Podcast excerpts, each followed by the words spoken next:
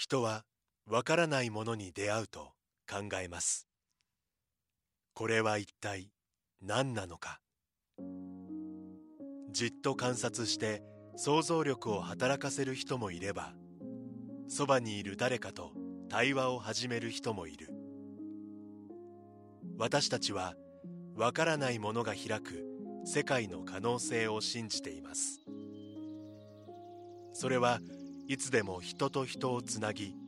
多様な考えと対話を生み出します。そして私たちを想像もしなかった場所にまで連れて行ってくれるのです。明治産業はアートを応援します。あなただけのプラスを提供する明治産業。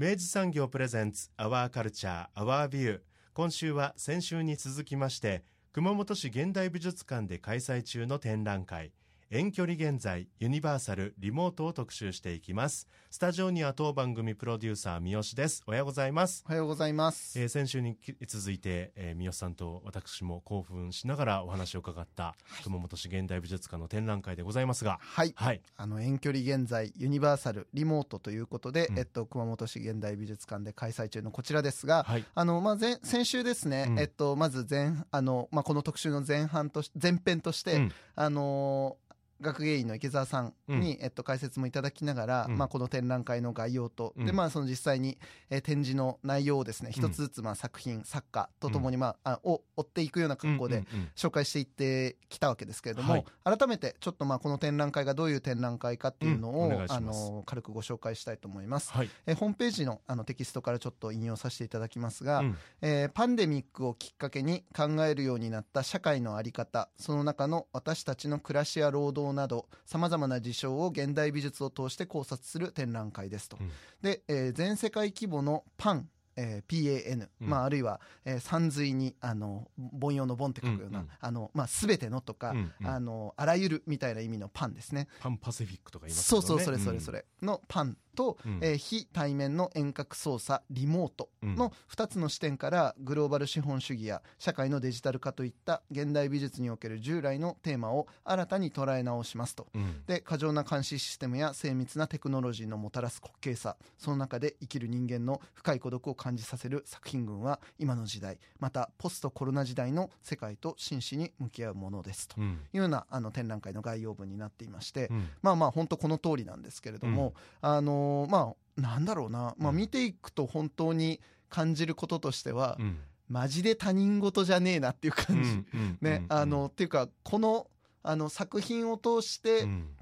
突きつけられる、うん。あのっていうか暴かれる、うん。そうか俺は確かにこのこうこういう感覚に対してうん。違和感とか不安とか、うん。そういうものを抱いていたっていうところの気づきだったりとか、うんてかそもそもこうだったんじゃんみたいなこととかっていうのを次々暴かれていくような、そう暴かれていくっていうのは本当その通りですね。ね。うん。しかもそれをまあめちゃくちゃ知的好奇心に満ちた、うん。あのエレガントな手く手口で、うん。あの次から次に一作品ごとにうん。どんどんそれを突破されていくような感じがあってですね、うん。まあた、まあ、相当食らうと同時に めちゃくちゃエキサイトする。そうっすめねちゃくちゃ面白い展覧会ですこれ。であの前編はねあの、まあ、たくさんあの作品ご紹介したんですけれども、うん。後編でも引き続きですね、えー展示作品作家さんを、えっと、ご紹介していくような形でですね、うん。えー池澤さんガイドになっていただいて、うん。えー追ってあのさあの紹介しておりますので、うん。ぜひとも後編をまたここからお聞きいただきたいと思います。ということで今週も熊本市現代美術館の学芸員池澤真理さんにお話を伺っていますインタビューをお聞きくださいで、えっと、その次、まあ、引き続きねパグレンの作品が、えっと、またあのうん。展示されているわけですけど、これがまたちょっとねあの、うん。雰囲気変わってというか。ね。うん。ね、いやこれもなかなか面白かったですよね。あのそのあのなんですかその海底ケーブルねですかね。はい。光ファイバーとかのね、はい。えあれはちょっとどんな作品だったかっていうのを簡単またあの池澤さんご説明いただいてもいいですか？はい、あのスノーデン事件というのがあったのを覚えていらっしゃる方もいらっいるかと思うんですけれども、まあ、あのアメリカががですね、うん。あの NSA が、うん。あの盗聴をして個人情報をあの、えーとまあ、全部あの盗聴したりとかあの国の、えっと、アメリカ国内だけではなくって、うん。あの他の日本も含めまして、そこの、えっと、ケーブルを敷いて盗聴していったっていうのをこう暴露したっていうのが、えーその電事件というのがありましたけれども、うん。まあ、パクリンはそれを機にですねあの実際に自分で、えっと、ライセンスを取得して、うん。ケーブルを撮影するということを行いましてそれが写真作品になったのが「うん。あの海底ケーブル」というシリーズで、まあ、それを上がったところに上陸したのが上陸地点というシリーズなんですけれども 一見するとねあうん。のどちらも海の写真とか、うんあの上陸したのビーチの写真とかすごい綺麗なんですけれども、実はそういう、えー盗聴されていて私たちの情報が、うん。あの国に全部取られていっているっていうのをあの示唆しているという、うん。そういう作品です。いやあの作品とかも本当にそのまあ機密国家機密とか、うん。あのもうその国を揺るがすようなあの事実とかあのいうようなことをあのでありながらめちゃくちゃ素朴にあのなんかトンネルなんだなとかっていうかなんかケーブルなんだなというか、うん。なんかそのどこまで行ってもやっぱりその物理的なフィジカルなうん。ものとして、あそのだから情報っていうものとか機密みたいなものっていうのは形がなくうん。捉えようもなくあの漠然とした恐怖としてあるはずだったのにめっちゃ素朴な形式を取ったなんかこう携帯を持った物理的なものとしてあのそのき海中ケーブルを見せられた時に、うん。こんなもんなのかっていうなんかその形もないものを恐れていた気持ちとなんかこんなもんなのかよっていう、うん。なんかこう情けなさというか、うん。なんかみたいなものも含めてあああのイメージが喚起するんあのその逆逆逆に喚起するものというかみたいなものの強度がちょっと圧倒的でパグレンすげえなって思ったっていう作品でした。はい。そうですね。日米間のやつすごいケーブルか細いって言ってあのね。ユーザーとねそれを二人でこうちょっと面白く見てたんですけど、ね。もう情報の海と置き換えると、ん。あんなもんじゃないじゃないですか。いやそうそうそうそう。ただ細長いケーブルとはそうそうそう全く思わないわけじゃないですか。ねね。せめてもっととんでもないものであってくれよっていうぐらいの。しかもそんなになんかかぶって大丈夫砂みたいなもん 大丈夫とか思ったりとかね。ね。うん。やっぱそれがねそのケーブルの行った先のあのうん陸地に上がったところのやっぱ風景っていうのがどこまでもめちゃくちゃのどかで、なんかそこのイカ効果というかうん違和感みたいなのも含めて俺たちは何をそんなに恐れているんだというかうん何を握られてしまっているんだも含めてなんかあのあのイメージあのな何でもないあのイメージがうん。もたらすもののあの逆逆説的な怖さみたいなものを徹底的に叩きつけられた感じもして。うん。いやもうパグレン恐るべしっていう感じで,、でござい。ました。っていう感じでねいくとですね、うん。その次のあのコーナーがですよ、えっと、ティナ・エングホフさんという作家さんの、えー作品なわけです。うんで、えっと、これは、えっとまあ、ちょっとこれもあのどういう作家でどういう作品かっていうのをまたちょっと池澤さんに教えていただきたいと思います。お願いします。はい、えー、とティナ・エンゴフォフはですねデンマークの生まれでコペンハーゲン在住の、えー作家さんです。で、まあ、作品は写真作品なんですけれども、えー今回出品しているのは「心当たりあるご親族の方へ」というシリーズで、合ってるから、はい、というシリーズの写真作品でですね、うん。あのまあ、孤独死って日本でもあはい。の言われることがありますけど、うん。あの一人で亡くなった方の、えー、とそのと後発見された部屋を写した写真シリーズです。うん。でまあ、デンマークってあのすごい福祉がね、あのちょ充実してるあの幸せな国のようなねうん。そういうイメージがありますけど、やっぱりそれゆえに逆にあの自分で自立しして一人で過ごせてしまうといったところで、あの一人で亡くなって知らないままに数日が過ぎてしまうというようなうんこういうことも起こってしまうということをあの彼女は、まあ、ちょっとこうフォトナジャーナリズム的な視点もありつつ、うん。えー作品として、あの制作をしているそういう作家さんと作品です。いやもうあれとかは本当だからその孤独死のあれ実際だからその孤独死なさられた方のお部屋を撮影しているっていうことなんですかね。そうです。あのそういうふうに孤独死をされた場合にですね、あ孤独死とか、まあ、一人で亡くなられた場合に、あのその、えー、と近しい人たちが誰なのかわからないっていうような状況が起こることがあると思うんですけど、そういう時にですねあの新聞広告として、あのこの人を知りませんか？といったことであの掲載されるんですよね。で、まあ、それをもとにしてあの彼女のシリーズは出来上がっています。いやあの孤独死なさられた方の部屋を撮影するっていうことで言えばあのちょっとそこからもうワンプロセスあるあのやり方をとってはいらっしゃるんですけど日本の作家でも小島美和さんっていう作家さんがあのいったいると思うんです。でこの方はあのあのご自身がそのあの孤独死なさられた方のお部屋の部屋の清掃とかをえっと、お仕事でなさられる時に、まあ、それをなんとかそのことを伝えられないかっていうことであの最初写真で撮ってたのかな？だったんだけどあのそれだとやっぱすごいインパクトが強すぎてきつかったっていうのもあってあのそれをご自身であのミニチュアの模型であの再現して作品化するっていう形をとってらっしゃる作家さんがいてであのその方のこともちょっと思い出しながらあの見てたんですけどあのこちらのティナさんの作品はあのお部屋がものすごく 簡素で、うん、でもう本当になんかあのなんだろうなまあ家具も少なければなんかその気配みたいなものも生々しさというよりかはなんかポコンと抜けた空洞がそこにあるっていう感じのありようでだからなんかあのその僕はどうしてもその小島さんのことをちょっと思いながら見てたのであのそのなんかあのある種のグロテスクさとは違うあり方でまたあのこの作品の成立があるなと思って見てたんです。で本当やっぱそのあのこれもあのキャプションにも書いてあったんですけどちょうど人一人分の不在みたいなものが作品の中に本当にこうなんかあの映り映し込まされてしまっているというか本当に多分ここに座ってたんだろうなとかあのあのソファーの足が折れちゃっててでそれをあのスニーカーで あの高さ作って高さを合わせて座ってたんだなっていうのがあの映し込まれてたりとかあのなんだろうその想像させるディテールみたいなものあのその登り口になるディテールはたくさんあの見つけられるんだけどやっぱり真ん中のその人はでもいないのだっていう感じ、うん、でそれがキャプションに一人一人一人ねそのあのこの方が亡くなられましたと。で、えっと、その何日何何年何日に、えっと、っていうのがそのそれぞれのタイトルになっているっていうことも含めてあのこういうやり方があったかっていうことをまた一つちょっと発見させられためちゃくちゃいい作品でした。うん。佐藤さんあれどうご覧になりました？なんだろう。でもさおっしゃいましたけどねやっぱりすごく福祉も充実している国なのになって結局一人で亡くなるとこんだけしかその人をこう想像しうる景色はないのかな、うんうん、まあ切り取り方にもよるとは思うんですけど、僕はやっぱり作品たちに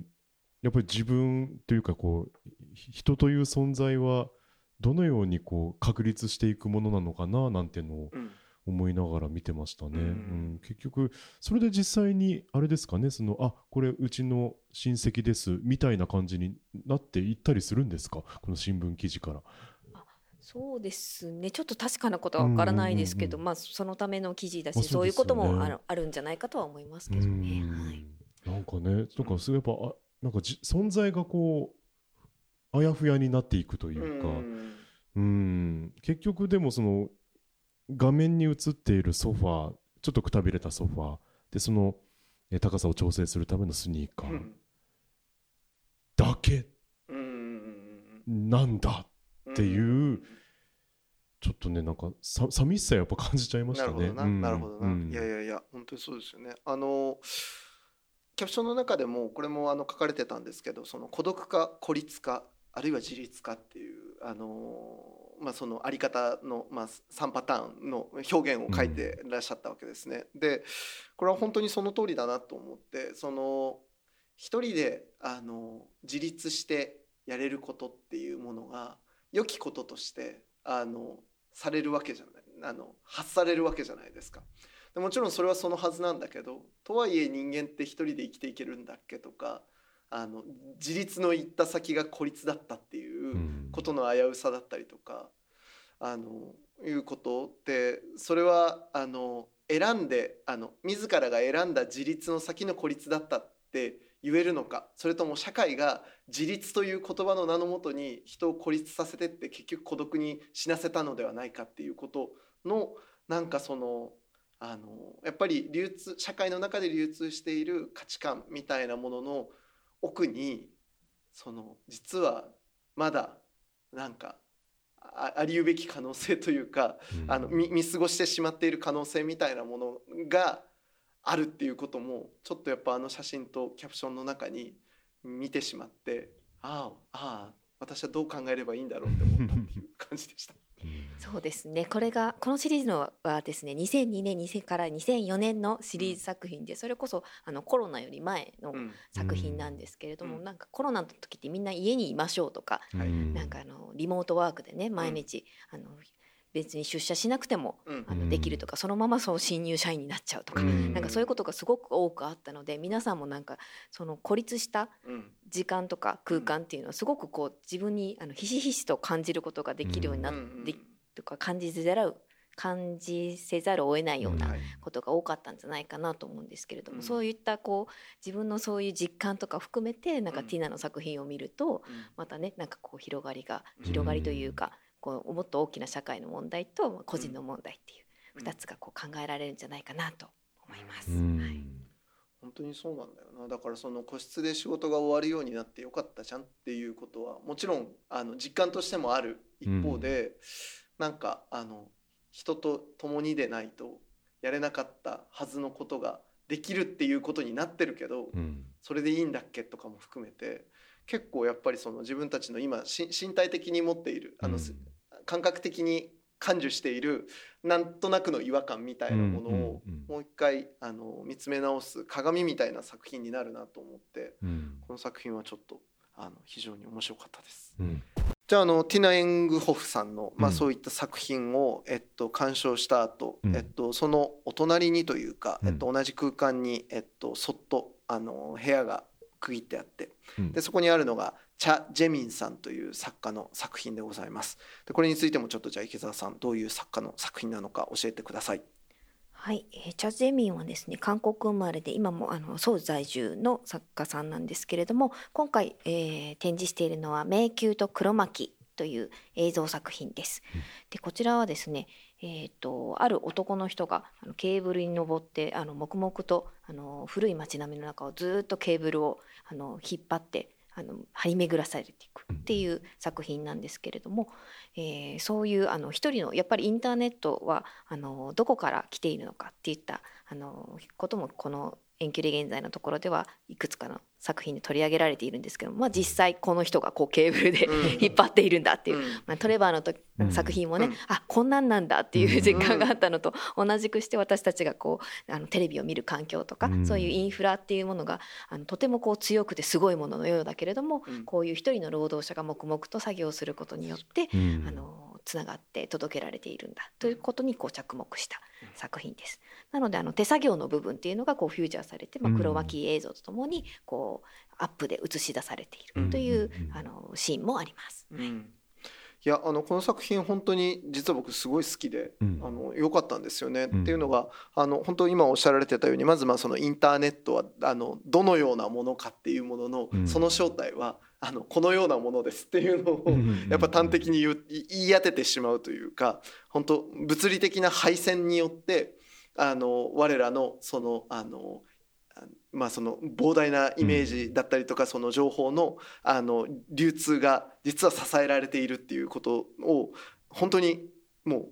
シンプルに教えてくれるものであり、でかつそれがまあ本当一人一人の人間の労働によってあの支えられているということ。でそれはあのコロナ禍の、えっと、時代においてはエッセンシャルワークとかっていううん。フレーズありましたけど、文字通り本当にこの人たちがいなかったらあの遠隔でオンラインでミーティングなんて絶対できなかったんだと思った時にこの人たちはまさしくエッセンシャルワーカーだったんだっていうことをなんか気づかされる。でさらに言えばしかしその,、えっと、その労働をしている配線工たちっていうのは必ずしもその真っ当な評価を社会的に得ている労働者というわけではないらしいということ、でそのようにしてそのあの労働の価値みたいなものが宙づりにされているっていうこととかをやっぱりそのキーワード一つ一つ置いていくほどにめちゃくちゃこれは遠距離現在にあるべき作品なんだなっていうことをバツンとやられてですね超良かったですあの作品。まあ映像としてもねなんかずっと見てるとめちゃくちゃあのテクニックがすごいっていうから、なんかそういう意味でもねなんかこう見入ってしまう作品だったりはしますよね。うあのん。クロマキーのねあの手のアップでずっとこうその配線をつないでいくような部分だけをこう、うん。手だけの動きを、うん。えー、クロマキーでうん。見ていくんですけど、なんかそれもだんだんこうなんか機械的に見えてきたりですとか、なんかそれこそこうどっちにも取れるというかね、うんうん。その重労働とも取れるしもうなんか専門職のなんか。ねえ。もうある種の伝統芸能ぐらいのさ、うんうんうん。なんかねそのパフォーマンス性のあるさ、うん。すす素晴らしいものでもあるとも言えるうん。はずなのにっていう。はずなのにっていうね、うん。それがまたティナさんのこう作品の一角のちょっと袋小路みたいなところにあるっていうのが、うんなんかそれまた孤独とかという考え方ともなんかちょっとつながってきたりして、ね、あの空間また面白かったなって。らその、うん。ティナさんのへあの部屋の展示されているものたち、ああそこ自体が一つの部屋だと思った時、うんうん。その外では、うん。まさしくああやって配線をつないでた人がいたかもしれないみたいな、ちょっとあの空間の作り自体がうん。本当にその,、あのそういうストーリーも連想させるようなね、うん面白さありましたね確かにね。うん。いやあのチャジェミンさんあのコンパクトな小さいあのコーナーではあるんですけどすごい遠距離現在ならではのうん。作品だなと思って、とても感心しました。あの黒いねはい。カーテンをねはい、開けるとですね。あその前になんか大きな扉がありましたけど。そうそうそう、ん。扉みたいなところからね、ええ。黒いカーテンが吊るしてあってですね、でそのそこをあれ俺展示これ行き止まりかなと思ったら えええあこれいけるんだなと思って行った先に、はい。あの井田大輔さんというですね、うんうん。えっと、作家さんの作品がありました、うん。で、えっと、この方、えっと、3つの作品かな、えっと、展示されてあったと思うんですけど湯沢さんこれもじゃあちょっと教えていただきたいと思います。あはい、はい。えっと井田さんの作品はですね、えっと飛行上昇落下という三つのメタファーであの今回は構成されてまして、まあはい一つがえっと紙飛行機がずっとあのうんガスあの飛んでいるうん。プロジェクションの作品で、うんえーもう一つが、えー彫刻をずっと炙っているうん。あの作品モニターの作品うん。と、あともう一つがこう、えー気球があの自分を燃やしながらずっと飛んでいくっていう、んもうこちらも縦型のモニターの作品なんですけれどもその3つで構成されているうん。作品です。あれあの一個ずつのそのあの映像のあのすまあ作品を一個ずつ見るとふむなるほどって感じなんですけどあのそれを3つ連連続で見るとすごいあ本当にだからそのここで言われてるその飛行上昇落下っていう、うん。この3つのキーワードでぐるぐる回るようにできててあすごいってちょっと本当になりました。うん、あの1個目のねその,、うん。あのこう地上にいくつかのまあなんか風を起こす、うんうん。あのファンみたいなものが、うんうん。あの10個ぐらいかななんか並べられてて。でその上をずっとその円を描きながら、ね、円を描きながらねうん浮力ね。浮力でうまうまくこうラリーするように風が多分回ってるんでしょう、うんということで多分そのうん紙飛行機がね。そう紙飛行機がずっとそのファンの上を巡っているっていう、うん。ぐるぐるぐるぐる回っているっていう、うん。隣でずっと炙られ続けうるその彫刻のイメージジがあって、で、えっと、その隣にうん。その気球熱気球がうん。文字通りその火を起こして、えっと、熱せられてうん。上飛翔していく、うん。なんだけど燃えながらね。燃えながら飛翔していくっていうイメージがあって。うん。であのすなんかそのまずえあのイメージのある種のそのししし詩的なこうなんだろう、うん。うん。あの韻を踏んでいくような感じうん。みたいなものをまず楽しみつつ、うんあのここでまあいろんなものを多分暗示しているんだろうとは思うんですけど、うん面白いなと思ったのがそのキャプションの中でも少し触れてあった SNS の炎上っていうものと、まあ、この、まあ、3部作があのどうもリンクしているらしいっていうことをちょっとあの読んだんですけど池田さんにもちょっともしご説明いただけるようだったらこここのことについてもちょっと触れていただければなと思うんですけどいかがでしょうか？そうですねこう炎上とかはですねあの例えばこうトイレットペーパーがあの、もう売り切れてなくな手に入らなくなるってないうことがこうツイートされたら一気にこうそれがうん。ある人のあのとっても個人的なうん。あのちょっとしたツイートをきっかけにですねうん。こう投稿をきっかけにうん。こう炎上してそれでトイレットペーパーがこう買い占められるっていうような現象が起きましたけどうん。まさにあのフィーバーのあの彫刻炙られてた彫刻はうん。そのトイレットペーパーをこう持ってたりするようなもんなんですけどうん。まあ一気にそういうふうにして炎上してどんどんどんどん取り取り留めのなくこう続いていってしまう自分たち個人の手に負えなくなってよってし、えー負えないような状況になっていくっていうようなこう、ね、止められなくなってずっと止まらない作品っていうのが要素に見れると思うんですけれども、うん。まあ、そういうところと関係していたりしますね。でそれでありながらもこう個人の気持ちとしてはこうちょっとすぐそういうことでこう大きな出来事だけれどもそれにこうちょっとそわそわしてしまうっていうのを井田さんがこう作りながらそういった感情もあの自分の作品にちょっと投影しながら作ったっていうことはおっしゃってましたね。うん。あの SNS とかってやるとですよ、うん。あのなんかちょっとあのある自分の投稿が、うん。あ意外になんかバズったなみたいな感じで、うん。思った以上にリツイートが回っちゃってとかっつって言って、うん。なんかポロリンポロリンポロリンってずっとなるなみたいなこととかにの経験があったりするとなんか一種のやっぱ興奮状態というかあのまあなんだろうな。こうちょっとあの熱狂熱狂状態みたいなエキサイトした状態にやっぱなるうん。わけですけど、うん。であのまあ自分が、まあ、あのお起こすバズなんてまだたかだか知れてるから、うん。せいぜいなんかうん。100, 100とかってい100リツイートいったなみたいなすごいことになっちゃったなみたいな感じなんですけど、うん。でその時になんか自分が感じている感覚としてはなんかあのまだ自分のコントロールアンダーコントロールの中にあるっていう気持ちでいるんですよ。うんでもなんかその中でおいなんか想定通りバズったなみたいな感じにちょっと一見あのじ自分の中ではまだバランス取れてるぞっていう風になってるんですけどなんか実はあのなんだろうえっとファファンの上でひたすらこう、ま、回転しているあの紙飛行機の状態とかあるいは燃えながらこうあの飛んでそして落ちていくうんあの気球の様子を見てこれはあの時の俺だって思ったんですよ。なんか。で今何かっていうとそのまずそのなんだろうな。一見自分はそのなんだろうな。こうなんかもてはやされているみたいな気持ちになっていても所詮はなんかこうなんつうのかな。こうフィジカルなこう運動の連続でしかないみたいなことを例えばあの紙飛行機の方では思ったりとかあるいは、浮かれてるんだけど結局はなんか自分自身も宙吊りになって燃え尽くさせられているだけだっていうようなことをなんか非常にこうあの暗示的にあのかつ端的にうん。あの言い当てられたような感じをしてヒーってなったっていうところもありましてですね。いやあれは本当にだからあのイメージとしてめちゃくちゃ洗練されたお上手なうん。あのあの暗示の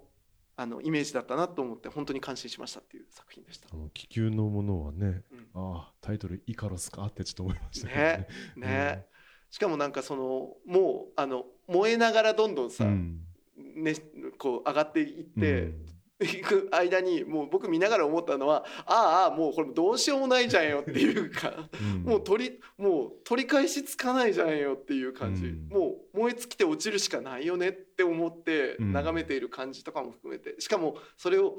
しかるべき距離を持って傍観しているっていうこの観客の態度も含めて、うん。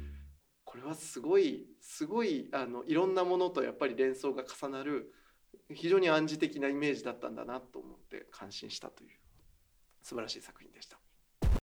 で今ちょっと実はですね、はいはい。あの作品の中にも。あのリスナーさんはね続けて聞いてると思ってるんですけど、あの一旦一旦実は止まりまして、ええ。えーなんかアイテムを持ってきていただきそうまして。なんです。実はあの井田さんが実際に作品でつく使われええ。たあの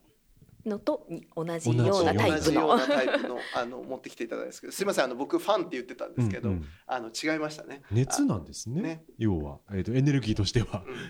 これガス？ガス？ボンベ？そうですね。ガスボンベね。はいボンベなんですかね。でそこで熱せられた空気の上をの上昇を利用してってことか、紙飛行機が回ってたってこと。はい。まあ、だからあれもだから結局、ね、熱なんだ。そうだね、だから炎上に。炎上の予感をあのうんうん。携えた状態でぐるぐる回っているって、まあ、でもいよいよいよいよいよじゃん、ね本当ね。いよいよあれじゃん。だから あの要は降りさせられないというか、うん降りさせてくれない、ね、降りることはもう許されないってういうね、怖っ。んで自分で飛んでるつもりだけど実は飛ばさせられてる。ってことよね。ぐるぐる回らされてんだってねえ。しかもあんなねあの円を描くぐらいのうん。あのわずかな空間の中だけを、まうん。回らされてるっていうね。あそこあ怖いあー怖 実はそうだっていうことにもなりますよね。すごいですね。うん。すごいですねいやーこれはちょっと本当にあのお見事なうん。アナロジーというか、うん。本当に暗示の見事な連鎖というか、実際にねあのねずっと熱せられているあの銅像は会場内にもいたりするんですよね。そうですね。あの最終的にはあの折れてえ会場に出ております。ゴロンと転がっておりました。ね、いやあのこれ本当にあのぜひ見るべきあの三部作というかね、うんうんうん三連作というかあの本当に素晴らしい作品でした。でここからねまたね、うんうん隣のカーテンをですね、はいはいめくっていっえ、た。らですよ、はい。あのめっちゃもうビジュアルビジュアルが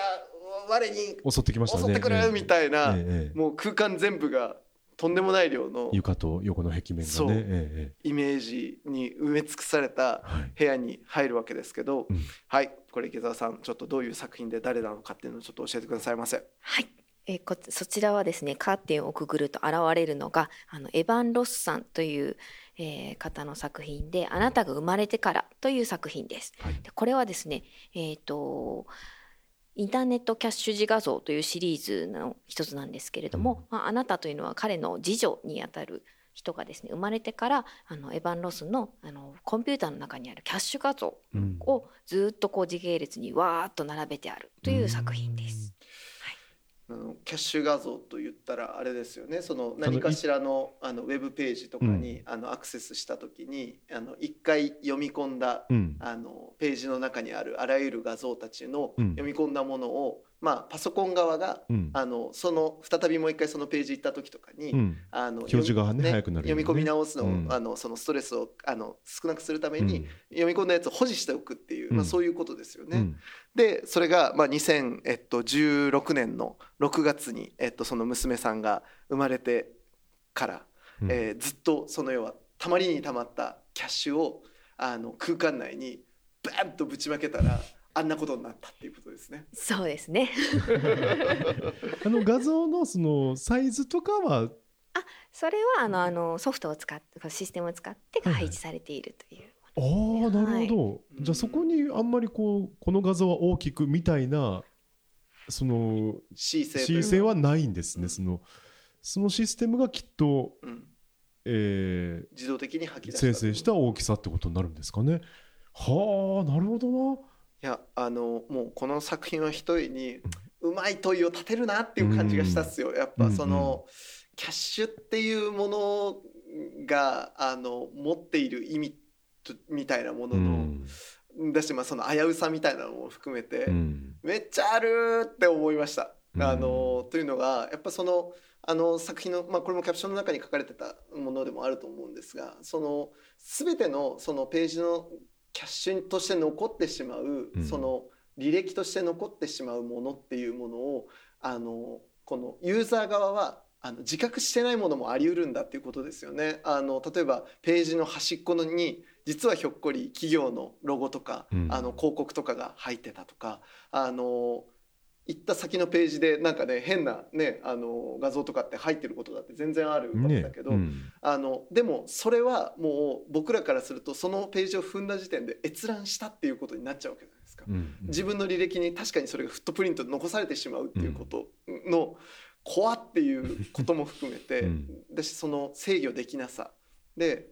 でもそれがああっち側が認識するもう自分っていうものの像をあのまた別に作ってしまっているっていうことの恐ろしさも含めて、だし娘さんが生まれてからのうん。自分はこれだよって言えてしまううだよてことよね。そうだよ。あのあの空間はね。そう。うん。だからあれめちゃくちゃめちゃくちゃ怖い空間ですねあれね。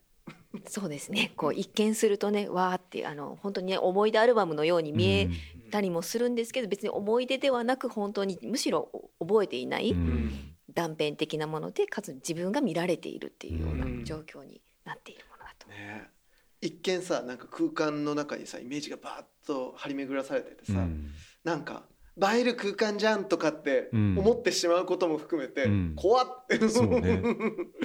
すごい自分でも気づいてない自分なのかもしれないしもしかしたらそうねですよ。キャッシュというものはね。ですよですよ、うん。だって本当自分の見たページの端っこにどんな画像があったかなんてお覚えてないもの、ねでもまあ物理的な言い方をするとた多分目に入ってるんでしょうね。まあそうね。で多分脳は認識してたんでしょうねってもう思っちゃうしね。認識してたり、あるいは認識さえしてなかったっていうものもあるでしょうね、んんん。だってねニュースの例えばさニュース見たいなと思ってニュース行ったページのあのランキングとかあるじゃない、うんうんうんうんそのそのニュースサイトのランキングとかでさ、全然こんなこんなニュース関心ねえわみたいなものの見出しが1位とかになってたりすることとかあるじゃない、でもねそう。そその画面開いちゃってるわけそうですよね。開いちゃってる。で俺はもうそれ見たことになっちゃってるみたいな。ことになるとさ怖って思ったっすっていう。ねやいよいよこう自分という存在がよく分からなくなってくるんですよね。ですよ。自分自分を自分として定義しているものみたいなものっていうのは、まあそれをやっぱりこのねこう遠距離現在っていうテーマをかぶせて考えるとやっぱりそのうん。コロナみたいなことになってよりその要はバーチャルな自分がそのまま自分っていうものに定義されてしまうようになった以降何をもって自分たらしめるのだっていうことの問いにやっぱりつながっていくからこのやっぱあのエヴァン・ロスの作品とかっていうのは他の文脈で多分展示もしようもあったと思うんですけど、うん。この遠距離現在の中に置かれることで発される意味というか発動してしまうお恐ろしさみたいなものがまたあるなと思ってめっちゃ食らいましたっていう池澤さんっていう話でした。え ーでもやっぱりあのカーテンくぐってあの景色が広がると、やっぱわーってまずなりますよねお客さん そうですね。ね、うん、ちょっとねスペクタクルって感じがね、うんそれがまた怖いんですよねそうなのよ。そうなのよ。だだからあのねあれは完璧にあのユンさんも多分自覚的ええにあのカーテンっていう装置を使ってうん開いたらあれがバンってくるっていうことを多分あの設計されたんじゃないかなと思いました。うんだしそれは見事にうまく機能していたと思います。本当に感動しました。でそのお隣のお部屋はいが、えっと、木浦夏子さんというですね、えっと、画家の方の、えっと、作品が、えっとまあ、複数展示されている空間に入るんですけれども、うんえっと、ちょっとこれもあのまた作家さんと作品のご説明をいただきたいと思います。池澤さんお願いします。はい、木浦夏子さんはですね、えっと、鹿児島生まれで在住ということで、今回はあの唯一の絵画作品としてあのご出品をいただいています。でまあ、ちすごい小さいサイズからすごい大きなサイズまでこうかなり大小さまざまな作品でどれもこれもがあのとても身近なちょっと抽象的なあの風景を描いた作品です。うんはいいやあの木浦さんの作品は僕、うん。えっと去年だったかしら、えっと、福岡であのエウレカっていうあのギャラリーが、うんうんうんあのありまして大手門のですね、えーであのそちらであの個展を確かやってらっしゃったんじゃなかったかな、えっと、個展だったかしグループ展だったか。うん。いずれにせよ、えっと、木浦さんの作品はそこで初めて見ていて、うん。でいい絵を描く人だなとは思ってたんです。うん。でまさしくあの本当木浦さんの作品は、まあ、今回のあのやっぱりテーマにも、まあ、関わると思うんですけどやっぱそのうん。どこかで見たようなどこでもない風景みたいなものを、えっと、確かに捉えている作家だなとは思ったんですけどあのこれまあちょっと本来だったらユンさんに聞くべき話かもしれないんですけどこの遠距離現在の中にこの木浦さんの作品があるっていうのはちょっとそのやっぱり他の作家の並びとかその問題意識のそのあの割と直結する問題意識とは違うレイヤーで、あのこの作家が選ばれているようにちょっと感じたんですけどあの木浦さんどうしてこういう形でこうあのキャスティングされたのかとかっていうのを池澤さんもしお聞きになってたらちょっとお聞かせいただけると嬉しいなと思うんですけどいかがでしょうか？そうですね。あのこれまでの他の今までお話ししてきた作品とかはやっぱりそのこう、ね、資本主義だとかこううん。社会の構造がみたいなところがすごく強く、うん。あの背景にあった上で制作。それでもまあ日常とも関わるような作品ということであの制作をされてきている作品が多いんですけれども、はいそんな中でやっぱり私たちにとってうん。あの変わらないものってあるなっていうのもうん。確かなことなんじゃないかなというのが、まあ、ユンさんは思っていて、うん。あのなのでこの遠距離現在の展覧会をするときにそういうあの私たちのあのとても身近な、うん。あの自分のあの持っているものとして変わらないものうん。作品を紹介する必要があるんじゃないかっていうことで、あのこの木浦さんのペインティングをぜひ入れたいっていうふうに話していましたね。なるほど、うん。はい。なるほど。まあ、特にねペインティングってすごいやっぱりあの美術の中ではあの一番オーソドックスで、うん。うん。あの皆さん好きなものでもあったりしますし、まあうん。風景だったらねなおさらそういう感覚的な部分ってとても強いと思うんですけれどなのでこういう作品もちゃんと紹介しようということで実はこの木浦さんがセレクトしてくださったんですけどこの木浦さんの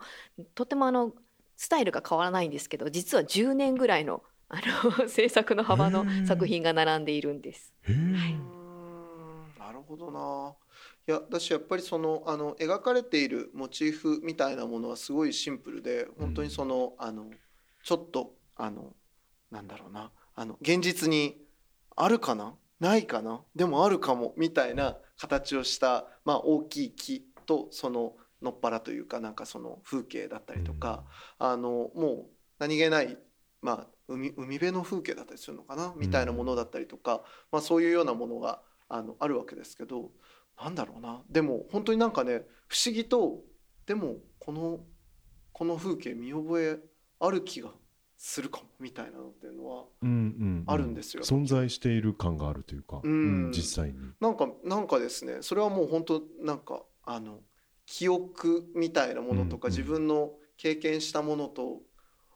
あの実際はそんなことないのかもしれないんだけど、うん。でも知ってるかもしれないみたいな感覚って、誰にでもやっぱあると思うんですよね。うん。うんでなんかそこにねぬるりとするりとこう触りに来るんですよ。そ,、うそういうところを。いうのはなんか清原さんの作品にやっぱ一貫しててなあのっていうこととやっぱりそのなんかあある種の不確かさとでもおっしゃるようにそのでも確かでもあるっていうようなものを連想させるっていう意味ではあの最初清原さんなんだって思ってたけど今の話をすればするほどやっぱりでもうん。なるほど遠距離現在の中に木浦さんが置かれる意味確かにっていうのはちょっと今感じてます。そうですね。なんか作品も、まあ、木浦さん自身が書く時も、うん。あの対象の最初に見た時の自分のイメージの感覚と、うん。その絵画にする時のその距離感っていうのをすごい考えながらうん。書かれていらっしゃる作品なのでそういう意味でもまあ遠距離なのか、まあ、近距離なのかどういう距離なのか自分との距離っていう部分でもなんか関連する部分はあるんじゃないかなと思ったりもしますね。いやこれは、うん。このこの文脈の中に置かれてこそまたあの新しく発見される木浦さんの魅力がねちょっと僕は個人的にあったなと思います。選ばれたのがそんなスパンが長い間のものから選ばれたんだなっていうのがまた面白いなと思ったんですけど。そうですね。なんかあうん。のキラさんがあのまあいろいろこうちょっとやってみようということで、へ はい、新作もあるんですけれども、うん。はい、それでもねもう全然あの一つの空間としては素晴らしいインスタレーションのような空間になっています。ー確かに。い。やよかったよ、うん。よかった。そして最後に、はい。えっと、行き着いたところにあるのが、えっと、地主舞子さんという作家の作品です、うん。これもちょっと軽くあのどういう作品かってご説明いただいてもよろしいですか？はい、えっ、と地主舞子さんの作品はですね今回展示していただいているのが「遠いデュエット」という映像作品で、あの5章からなるものなんですけれども、まあえー、と地主さんがあの心の恋人と呼んでいる、えーチリの詩人で小説家の、えー、とボラーニョをこう彼女が追いかけていってその中で自分の中の問いを立ててそれをこう自分でこう語りをして語っていくような映像作品ですね。ボラーニョっていうその詩人をうん。心の恋人としてらっしゃると。はい、うん。いやあのなんかあの僕実はこの映像作品はまだ今ちょっと途中までしか見れてないんですけどあのでも途中まであの見てあの感じたことはやっぱりそのあのまあ実はだからこのも遠距離現在にやっぱりあのなるほど接続するものがあるなと思ったのがやっぱずっとこうそこにいない人をこう想像していくというか辿っていくみたいなあの手つきっていうものがあの作品の中にあるように感じたんですね。でそれっていうのは本当にその、まあ、今までねずっと佐藤さんも話してくれたようにやっぱその自分っていうものをこう存立させるうん。ものみたいなものがなんか分かんなくなったりとか、うん。あるいは相相手っていうのもその実在する相手っていうのは何をもってその要は確かめられるのかみたいなことも含めて、うん。なんか自分自分も他者もみんな存在があやふやになってしまった中ででも想像することはできるしそれを手繰り寄せていくことでいいるようにできるかもしれないっていうのをこうポジティブに捉えることもできるんだなっていうことをなんかここにあのこの流れで地主さんがあることでうん。なんかちょっと納得がいったというかあのでも遠距離現在も悪いわけでもないというかあのそこに宿る希望もあるのかもしらんみたいなちょっと前向きな気持ちであの会場を後にする流れとしてもすごく良かったなって思いました。感想です。ありがとうございます。そう最後にあの地主さんで覚えたいなと思って会場構成を作ったんですよね。うんまあの5章からなるということで最後の方にはですね穴あの小説の中ででも出てくる穴にあの子供が落ちてうんでそれでどうするかっていうことについて地主さんがあの日本人はじゃあどうするだろうっていうふうなこう呼び問いを立ててそれで自分はこう日本人はきっとこうするんじゃないかということを語るんですけれども、うん。まあ、そんなふうにしてあのじゃあこの私たちが今日本の社会でどういうふうにしてあの生きていくんだろうかこれまで生きてきたんだろうか今の社会どうなんだろうかっていうなんか問いかけとともにそれも終えつつあの遠距離現在という、うん。まあ、世界のことも自分たちのこともこう考える機会機会になったらいいなというふうにして、はい、うん。締めくくっております。そうこの小説家は亡くなっちゃってるんですもんね。うん。要はそこを心の恋人として、えーうん。存在を確かめに行くっていう言葉遣いがいいんですかね、なんか、うんその中でね地主さんの中でのうん。心の恋人も多う分だんだん明確になっていくというか、うんなんかそういう一つ一つ積み上げていくうん。その過程を見せていただいたのはうん。確かにあのちょっと希望を感じたなっていう感覚でしたね。なん。かね。うん。これはでも本当にあのうん。見応えしかない。うん。とんでもない展覧会でございましたけれども。これはあれですね。鑑賞はとにかく、うん。あの長めの時間があるほどいいですね。すね。あのまあ割と本当に40分級の映映像像作品がねえっとうん。がに2つぐらい23個ぐらいあったかな。であと、まあ、80分のそのし守備員の作品もうん含めて考えると、ありまあますね単純にやっぱ映像を全部積み上げて見ていくだけでも、まあ、まず3時間ぐらいは覚悟して見に来た方が絶対いいと思います。はい。うん、でなぜかっていうと、ええ。一個も見逃すべきじゃないから。そうですね。本当にめちゃくちゃゃいい作品ばっかりです。いやこれ大した展覧会やりましたね池田さん。ね本当にあの素晴らしい展覧会ができてとても良かったと思います。ねえいやこれちょっと12月17日までうん会期中は、えっと、ワークショップとかもあるんですかね？そうですね。えっ、とい一応3回予定をしております。うん、これはどんなワークショップになるんですか？えっ、とですね、見えないを埋めるというタイトルをつけてるんですけれども、うん。あの作品の中に今お話しいただいたところでもところどころ感じられたと思うんですけど、あのうん見えない部分っていうのがうんいくつもあったと思うんです。例えば隣に住んでいる人は誰かわからない、うん。あのけど亡くなっていた。うんうん。とか、えっ、とインターネットはどこから来ているのかわからない。見えない部分っていうようなよ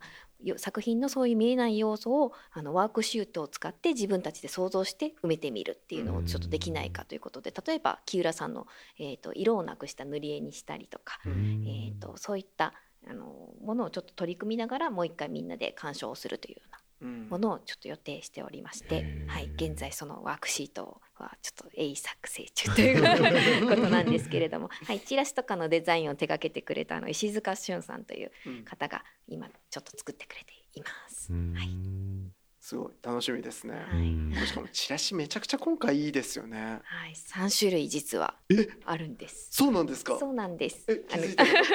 あ 同じのお持ちだったからわからないかもしれないんですけど、はい実はこの円円の構造になってぐるっとこうつながるような、本当だはい、デザインなんです。うわー気づいてなかった。はい、それも展覧会のあのコンセプトと結構つながってて面白いなと思って。マジか。ーやられたマジか。いや今回本当ぐあのグラフィックも含めて本当にめちゃくちゃうまくい、うん、あの本当素敵だなと思ってたので。なるほど。つながっちゃうんだ回っちゃうよ 回っちゃうんだもうどこどこからこうどこに視点を置けばいいのかちょっともうもうわかんないです。わかんないです。もう縦横斜め、もう右左もう全部ね、全方位された感じありますね。もうね。そうですか ねいやー通り町筋降りてやっぱり現代美術館さんのこう、を見上げるとまたポスターがというかまあね、看板みたいなものがあったりするじゃないですか,、その風景もね、うんなんか飛び込んできたんですいやよね。本当そうなんですよね、うん。あのこれ、まあ、収録前にもちょっと雑談してたんですけど、あの最近本当にあの九州でなかなかこの規模でこの作り込みの現代美術を中心にした、まあ、本当現代美術展みたいなのっていうのはいつの間にかなかなか見られなくなっちゃってたなと思ってで久しぶりにこれここの感じでで見終わった後やっぱこの感じですよ。やっぱこの充実度ですよ。よくぞやってくれたって感じだしもういやもう本当よもう本当ありがとうございますもうそう言っていただけると本当嬉しいです。やっぱりね現代美術館ですから現代美術をドストレートにやりたいっていうのが はい今回の企画の一番はい気合いに入ったところです。間違いないと思います、はい。うんもう絶対に見るべき展覧会なのであのどうぞリスナーさんはですねあのもうあのこの熱量で、うん。あのどうかもう騙されてくれ。もう間違いないから、もうあともう来てくれたらもうそれが本当だったってきっと分かってくれると思うから、うんぜひ見に来ていただきたい展覧会でございました、うん。はい。遠距離現在あのお話をお伺いしました。池澤さんどうもありがとうございました。ありがとうございました明治産業 presents Our Culture, Our View エンディングの時間となりました。2週にわたってお届けしてまいりましたがやっぱりね冒頭から言ってる通りなんか久しぶりに現代美術ド直球というか、もうもうその祝福すべしっていうか rejoice って感じですよ 本当にもう。最高ですよ。本当に。ねえ。ねもうこの調子でやっぱりこういうの見たいよな、ねいやーもうエキサイトした。あの三好さんも言ってましたけどそのなんか時々僕はその毎日生きている中で、うん。そのなんかちょっとこう自分の居心地の悪さみたいな、うん。なんかこういった情報にこう包まれて押し寄せられてうん。で毎日を過ごしている自分の中に、うん。なんかちょっとこう気持ち悪さみたいなのを感じるうんうん瞬間があったりするんですよね。はい。それが居心地の悪さっていうよりもそうか所在のなさってことなのかああでなるほど、ちょっと今回の展示をうん。通して思いました。ね。なんかこう自分は結局何者なんだみたいなのもものもうん。雄弁にうん。問いかけてくるじゃないですか、はいすね。この作品たちって、うんうん。なんかそのあたりでなんか一つまた僕の中でこう納得できるうん言語化ができたななんて思いましたけどね。素晴らしい。いや本当佐藤さんね、うん。繰り返しずっと存在そのものを揺るがせにされたってずっと言ってましたもんね。ずっと言ってた本当、ね。えうん。いやでも本当にその自分のなんかね確かだと思っていた存在みたいなものが実はものすごい頼りないうんよるべない者たちによって構成されていてうん。それはいとも簡単にまあ要は突破されてしまうみたいなその恐ろしさとうん。まあでもやっぱりどこまで行ってもここいつがここにいるっていうその本当にタイトル通りその現在っていう現在今ここっていうところのうん。自分っていうのはまあ確かな真実でもあるはずであるっていうよううんな、まあ、その辺にね思いを馳せるにうん。よ対しても、うん。まあもう格好のですね、うん。入り口がまあ旧作家分ですね、うん。用意されてるのでね展示だよ。本当ですよ見皆ましょう。んさね。見こういうの見ましょう。もういくらでも褒めれるっていうぐらい本当に良かったです。うん。はい。あのぜひご感想をねいやー聞きたいね。お寄せいただきたいなって。ありがとうございます。ねえ、僕はねちょっと一日で一回で最初から最後まで見る体力がなかったなと思いましたこれは。でも分かる。正直、うん。あのもう何回か、うん。もう一回ちょっときちんと一個ずつ見ていきたいなってありますよね、うんね。わかります、まあ、もちろん人それぞれだと思うんですけうんどちょっとぜひあのお忙しい方はね、まあ、ちょっとでもいいですので、え。一回この空間をこう 通り過ぎていってね。ね。うん。あのどうしてこのおじさん二人がこんなに熱くなってるのかっていうことです。いや本当よ。本当にね。少し。知らんがなって思いかもしれませんけど 本すい当ません。すいません。はい。でも本当にすごいんです。はい。ね、ぜぜひともひお越しいただきたいと思います。はい。えー遠距離現在ユニバーサルリモート12月17日日曜日までの開催です、えー会場は熊本市現代美術館、えー休館日は火曜日です。開館時間は午前10時から午後8時。最終入場時間は午後7時30分まで、えー観覧料は一般が1100円。シニアが900円、えーそして学生さんですね。高校生以上が600円。中学生以下は無料となっておりますので、ああ中学生以下の方があの空間に入ると。すごいなバレンシアガが何やってたかっていうところから入っていくんだな。いやそうよね。すごいね。どうなんだろう。どうどうなっちゃうんだろねえいやー楽しみですね。でもやっぱね。エヴァン・ロスのあの瞬間どうなるんだろう。ねいやもうこれはつ、えもう組めども尽きせぬ、ね。もう本当に豊かな豊かな源泉と出会ってしまったって感じがあります、ね。はい楽しんでいぜただきたい。ひ行かれてご感想をお寄せください、はい。えーメールアドレスは761アットマークラブ FM.co.jp です。お送りいただく際はタイトルが冒頭部分に「アワーカルチャーアワービュー宛てもしくは頭文字を取って OCOV とつけて送ってくださいアワーカルチャーアワービューはラジコのタイムフリー機能を使ってもう一度聞くことができます。詳しくはラジコで検索してください。そして番組の特集はポッドキャストでも聞くことができます。Spotify ほか各チャンネルで随時更新しています。詳細はラブ f m のホームページからご確認ください。三好さん今週もありがとうございました。ありがとうございました。アワーカルチャーアワービューここまでのお相手は佐藤智康でした。また来週。ガスの未来が始まっていますスマートガスメーターは24時間365日私たちのガスの安全を見守ってくれる未来の検診機。AI と IoT によるモニタリング機能で遠隔からでもいち早く異常を察知。事故を未然に防いでくれます。また LP ガスタンクの残量も自動で取得。正確に把握することで無駄な交換を減らし地球環境にもお客様のお財布にも優しいガスライフをお届けします。明治産業のスマートガスメーターがもっと安全で快適なガスの未来を実現します。あなただけのプラスを提供する明治産業。